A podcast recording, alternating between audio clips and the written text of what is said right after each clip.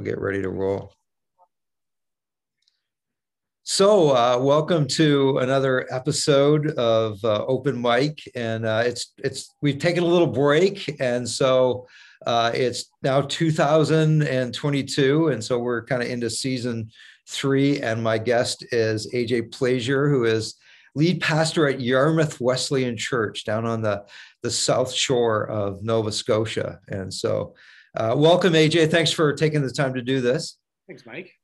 And uh, and so, why don't you just? I usually start out with a little bio. Just uh, tell people a little bit of your spiritual background, like where you come from, maybe how you became a Christian, your call to ministry, that kind of thing. So, uh, yeah, just uh, go for it and tell us tell us a little bit about AJ Plaisir. Sure. Uh, I was born right into a pastor's home, and so I've often said I know church like I know oxygen. Like I've never not known them as a reality. And so being in a pastor's home, being raised by a pastor who's mostly bivocational of small churches, it's kind of the whole family's life. It's not just dad goes to work at a church, the family is in ministry. And so the family band on Sunday, uh, your, dad, your dad's your pastor, he's your youth group leader, your mom's your kids worker, it was just everything we did. So even my own journey to my faith was almost a I I was born into it, had to push away from it and come back to it because it, it was all I knew. There was no discovering it. There was a I've got to detach from my parents' faith to find my faith. And so, uh, unfortunately, a lot of that probably happened at Kingswood, where uh, being in a pastor's home, just at a young age feeling a call into ministry, but had not yet worked out my salvation and didn't feel the total freedom to do that in a pastor's home. Once I got some space, ironically, I was at Bible college and good days and bad days as I worked out all those tensions, uh, but really sensing that God wanted me specifically, not just my family. And God was inviting me into ministry, not just my family. That was really worked out uh, probably my Kingswood years. Um, and then w- was in ministry at a, a, church in Bristol, New Brunswick, came down to Yarmouth on staff, Fredericton, and now I'm back in Yarmouth as lead pastor. And so church has always been a part of my life. Christ has always been a part of my life, but the journey for that to be rooted in my soul was probably in my late teens and early 20s. Yeah, was there like a was there a turning point or a moment where you uh, suddenly like uh, you had you know what i guess what people are calling deconstruction now where you you kind of you you kind of take things apart and you look at okay what's real? What what am i keeping from my parents faith? And what am i throwing away? And I, like that moment when you uh, when you really kind of locked into this is what my life is going to be about. Yeah I, I would say there were two defining moments if I had to circle them, one positive, one negative. And maybe that's kind of how God sometimes does things, one by edification, one by kind of being rebuked a little bit. Right. But the first one, I was legit at the Kingswood or it was Bethany Bible College. It was the bad down the old library at the time. We are having chapel still. And freshman year, uh, oh, I'm drawing a blank on the song, but there's a line that says, How could a king die for me? I'm drawing a blank. Amazing Love. Right, right. Amazing Love. It's super popular in 2001. And for some reason, a pastor's kid raised in that environment, the phrase, a king dying for me, just hit me in a way that had never been hit before. And that started my my appetite for Christ in a fresh and new way. What does it mean that the king would lay down his life for somebody like me, which was the positive. Unfortunately, there were some behavioral issues that I was not surrendering yet. And my second defining moment, uh, some people know this if they've been around the district for long enough time. I was suspended from ministry. Um, I, I was outside the lines and bounds of appropriate behavior, and it led me to a formal meeting with our district and being suspended and there's something about having a come to Jesus conversation as a nobody that scared me. That what if this had happened? Like if this that happened now, the risk and reverberations would be so different. And so I think by God's grace, instead of letting me dance in that, he just kind of took out the two by four, took me to the woodshed, and got my attention in the other way. So he his love came first and his discipline came second. But those were for me, what am I doing? Is this serious or is this not? Am I just playing games with this whole faith and church thing? Yeah, and that's uh, you know, and you know that that old phrase like the Holy Spirit is a gentleman. Uh, you know that's true sometimes, but there's there's also times when when God really you know kind of lays it on heavy, and and I think we need both of them. Absolutely, and even in his discipline, it's still redemptive.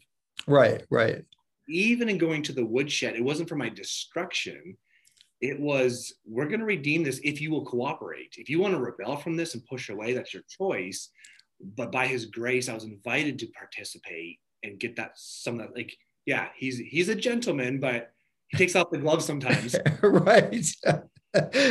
so I one of the things that I uh, you know, and it was probably as you were working through that process, but was fairly obvious to me, like when you were when you were here at Kingswood as a student, uh, that that you had leadership qualities, like that you were going to lead one way or the other. Like you were uh, you were going to lead people like astray or in a good direction.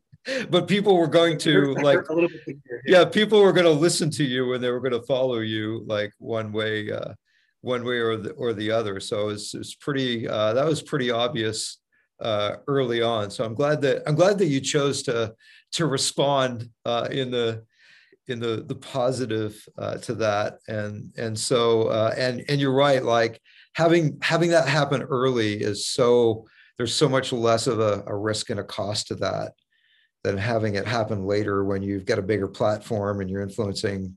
You know, we we've seen a lot of that over the last couple years, and we know the devastation that can uh, that can cause. Uh, and yeah, and so um, so as you as you kind of moved out and you graduated and went into into ministry, uh, like what were some of those early lessons, like your first years in ministry? What were what were some of the things that you ran into along the way? Uh, even even what you're kind of speaking to tongue in cheek there, uh, I think I had a much much greater view of what I could do in ministry in a in a smaller view of what God could do in ministry. And I, I think it wasn't born out of malicious intent, but I kind of saw ministry as my offering or my thanksgiving to God. Like, hey, you did this for me. Thank you for your grace. Now I will work hard. Watch what I can do for you. And my mindset was, watch what a good investment I was. The king who died for me will not have done it in vain it will not have been wasted, not on this guy. I will pay it back. And so it wasn't ministry with God, it was ministry for God. And that was a really painful journey that lasted far longer than I'd care to admit, where it was, here's what I can do, and I'll offer it to him. And that breaking that and peeling that back, this is not about you, and I could do this without you if I had to, was a really painful submitting to his power was a really painful journey. That was yeah. big ones.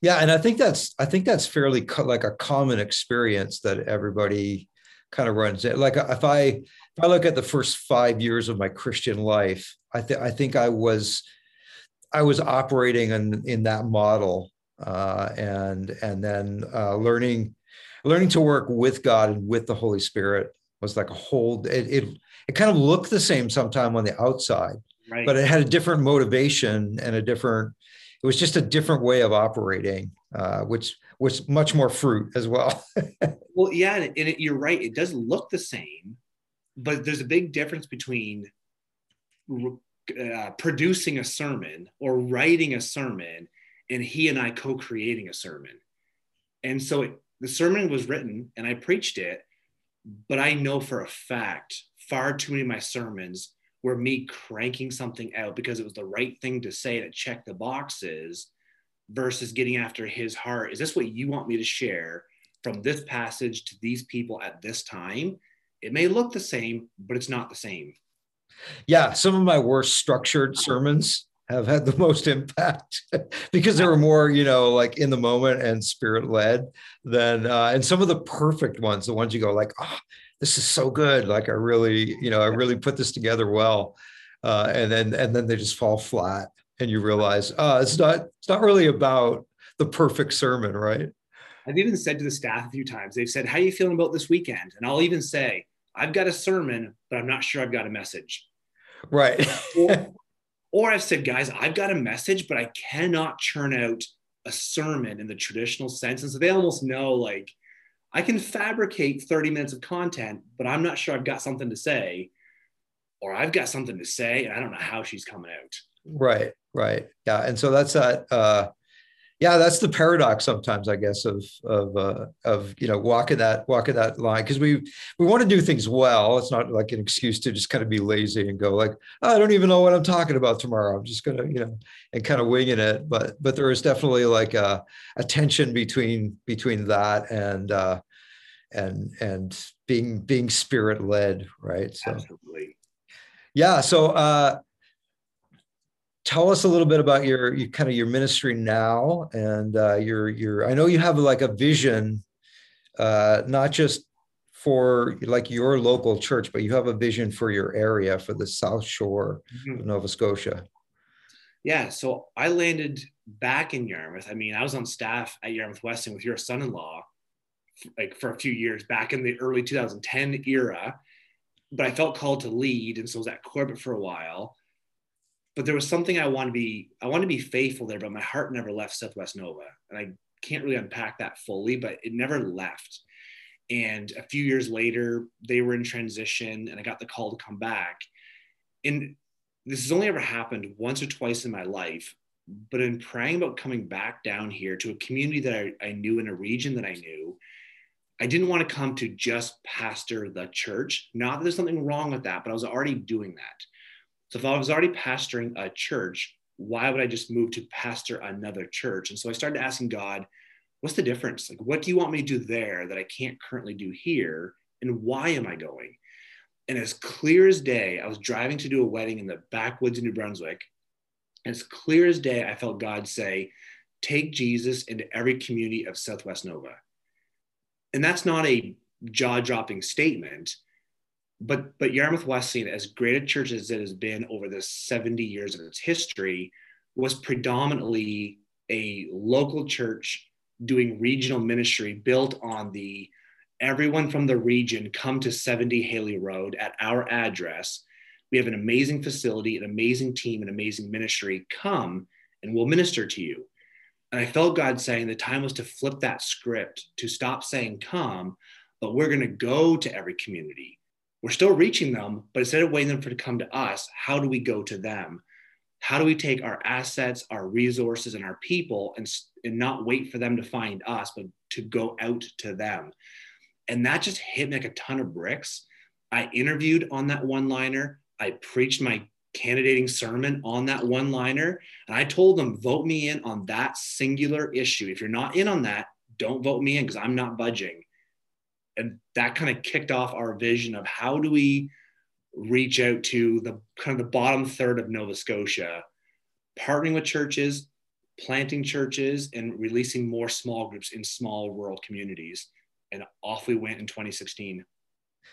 Yeah, and that uh, I mean that going in with that kind of clarity uh, to like not just clarity for you, but clarity for the church that Absolutely. is inviting you to come. Uh, it's like what a great foundation to launch from, right? Mm-hmm. Yeah, yeah, and they, uh, have to, they have to like it, but they weren't confused by it. Right, right. Yeah, it was very, very, very clear. Yeah, and uh, and so uh, tell us, tell us like how that has unfolded since uh, since 2016 or 17. Like, what yeah. does that what does that look like in practical terms? So in 16, uh, Yarmouth Wesleyan proper had a good chunk of people, uh, a little bit of money, but not a lot of direction. And so the first year to year and a half was a lot of solidifying our foundation. Uh, we, we taught on the kingdom for a solid year, just various angles, but we just did not progress from that. Then we taught on the gospel for a solid year and just started laying our foundation. Because before you send people out, you want to know what kind of people you're sending out. And so we just took care of home base for a while, um, started connecting with other pastors in the area and how can we resource, how can we share we, we live in a lot of rural area down here. So there's a lot of single pastor churches.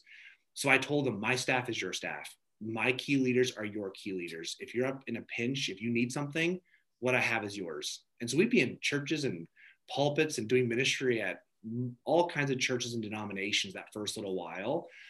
And then at about, I think it was near the end of year two, uh, your boy Jason Parker moved down here. and he sought me out and he said, Man, I've got a burden and apparently I should be talking to you. Excuse me. And so he and I started kind of walking lock and step. And my strengths for kind of strategy, administration, and leadership, and his uh, hardcore apostolic, entrepreneurial, evangelistic just was kind of a nice connection. And so we started feeding off each other. The coastal story started becoming a reality where we could plant a church 40 minutes down the road in a town of about 2,000 people. So we, that was our first big shift out beyond just helping churches. We actually planted something brand new down there. Um, started raising up leaders, had to adjust our budget, practically speaking, to not run our budget at 100% because now we're offsetting the cost of a baby church. So, how could we be more sacrificial, do ministry leaner, run one staff down to give margin for them they're two years down the road. Our next plant uh, down in our south end with Tom Can is off and off to the ground. Planting a church in the pandemic is a load of fun. I'm sure. But again, how does YWC be sacrificial again and drop our budget again to do ministry leaner and more sacrificially to release our assets and not hoard them up, including releasing Tom, who I worked with for seven and a half years side by side and so the practical was how do we keep doing our ministry, but minimizing our overhead to release it out any any way, shape, and form. Yeah, and and you really, uh, I mean, that's a faith step because uh, you've you've got to like at your core, you've got to believe you can't outgive God. Like if we if we sacrifice, God will make up the difference. And and to, it's one thing to say that; it's another to actually uh, do it and put it into your budget, right? so, so practically speaking, two years in a row, uh, we budgeted a fifty thousand dollar deficit. Just saying, Lord, I don't know how this is going to work. We believe we got to. So at the end of the year, we're probably going to be fifty thousand dollars in the hole. And both times, we came out with plus probably twenty five to fifty thousand both times. And so, not even just our deficit, we exceeded our giving expectations to your point, I think God is compelled to bless risk, not stupid risk, but with Him. right, right. With the Holy Spirit, I think He is compelled to just want to bless it. Yeah, and and uh, I think he he just always finances what he initiates. Like if you're really if you're really following, and it's something that's been initiated by the Spirit, uh, you don't you don't have to worry about. I'm not saying it's easy, but you don't have to to worry about where the funds are going to come from. Though, though, sometimes they come from weird angles and unexpected places, but they're there, right? Well, and you'll hear you'll hear leaders and pastors say, "Boy, I wish we could do that. I wish we had the money to do it."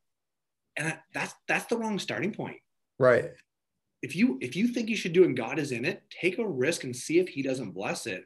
Because I more often than not, we've stepped out with a half baked plan and he comes through over and over and over again yeah i i often tell people you know they as people like sometimes people look at my instagram life you know and they and they're like oh man you know you know and and it you know involves like a certain amount of uh, risk and stuff and i was like well there's a special place that i found in the bible where God's blessing always comes. It's it's a place called in trouble. Like if you will, if you not in a, a, stupid way, but if you will get yourself in trouble for God, yeah. like He is He is obligated to come and come and rescue you out of it and bless you, right? Absolutely. As long as you're doing it doing it for Him, right? And and and there's there's wise place for the council of believers. Oh, for sure, yeah. Like I've got an awesome board, an awesome group of leaders at our church that when I start spouting off all manner of craziness and like sending out my right hand guy to plant a campus 2.6 kilometers away, the board's like, all right, this seems like something God would be into. I'm not on an island by myself, like the mad scientist cooking up this stuff. There are some wise people who want to risk with me and for the Lord. It's a ton of fun.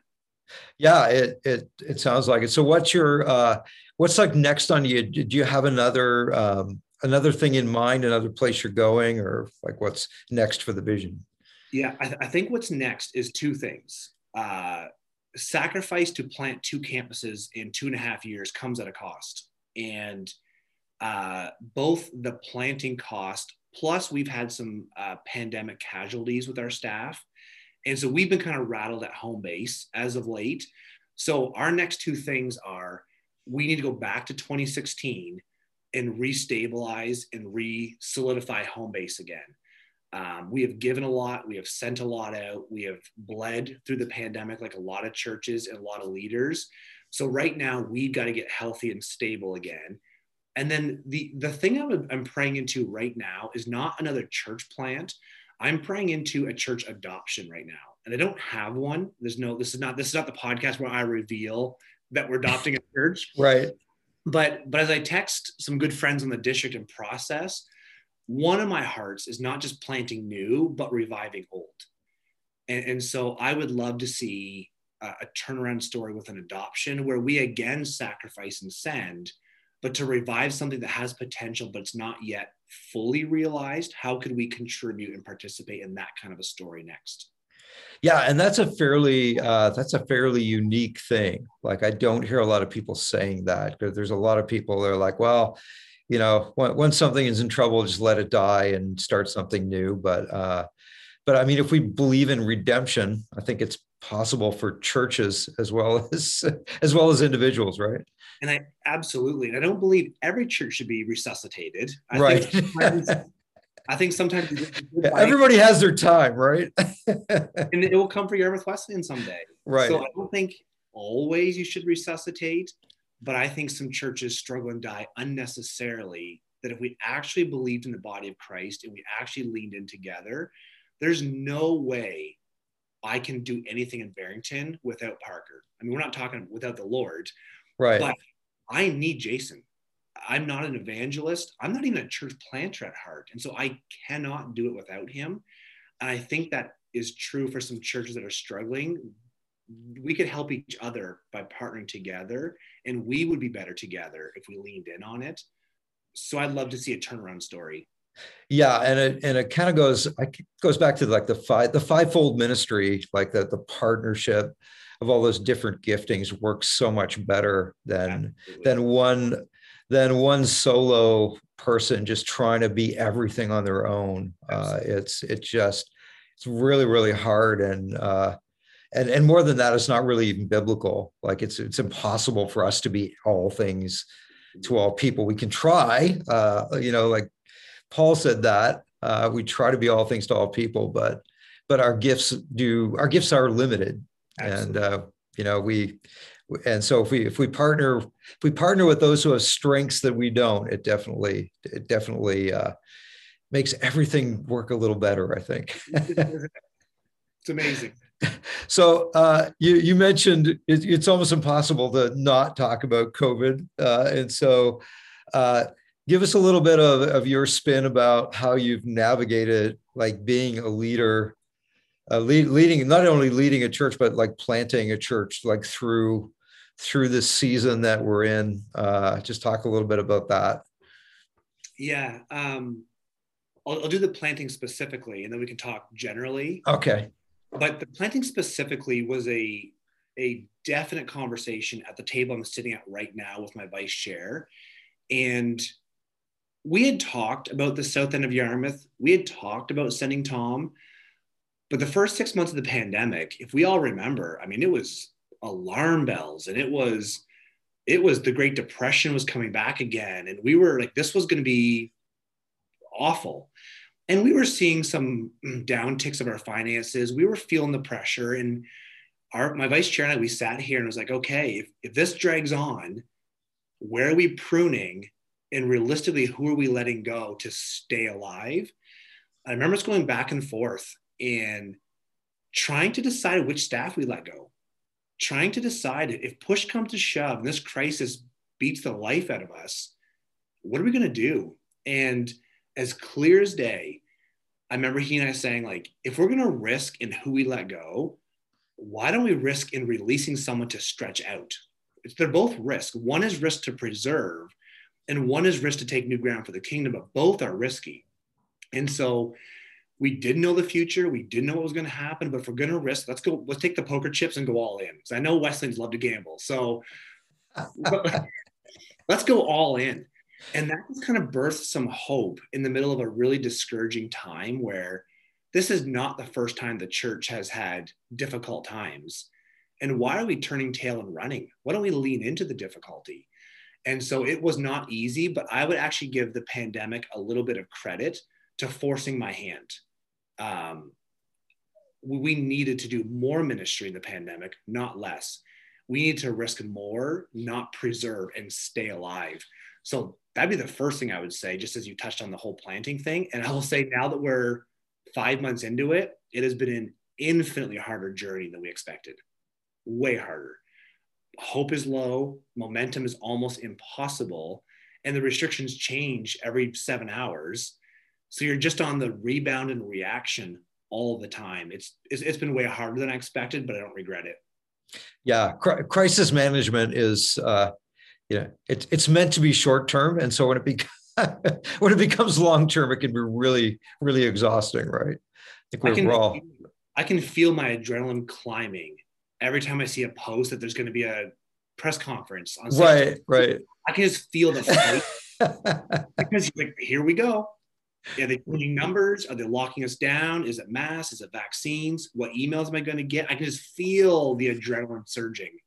Right. Yeah. And uh, in Canada and the U.S. have handled this in in different and di- well different parts of the U.S. too have handled it in different in different ways. So I've I've traveled a little. I've probably traveled in COVID more than most people would. Uh, not as much as I usually do, but uh, so I've seen uh, I've not I've seen a, some different ways that different areas of North America are handling things, and uh, we, we are definitely in a in an area here in the Maritimes that has a very very careful, absolutely cons- uh, overly careful conservative approach, probably. So, well, and that's that's been trying too because what we're processing as pastors is where do we do the biblical honoring the government and where do we honor the perspective of this province's government versus New Brunswick versus Florida versus California versus Alberta because it's not objective it's subjective. Yeah very. and so it's so which government are we honoring? Which government's opinion? Yes the land we live in but we i mean we're in nova scotia but all of atlantic canada has been extremely cautious sometimes rightly so sometimes unnecessarily so. Yeah, and so uh, yeah, I know it take it, it takes a, per, a, personal toll on a leader, uh, just in terms of, you know, kind of your psyche and how you're handling everything. But uh, but also uh, for the like, what's it been like for for the church for for you guys as a church? It, it, it I, I have hated most of it because I think we all had great aspirational ideas of, man, this is going to drive us deeper in Christ, and we're all going to be revived and renewed. And all, we all had these hopeful prayers. But what we've seen, unfortunately, at least in our province, it, I mean, we're in the people business. I exist for people. I don't exist for programs. I don't exist for budgets. I exist for people. And the narrative mm-hmm. has been people are dangerous, people are bad, people are your opposition, even to the narrative of we will relax the restrictions when X percent of people get vaccinated so tell the people in your life to get vaccinated. And when they do, we will bless you.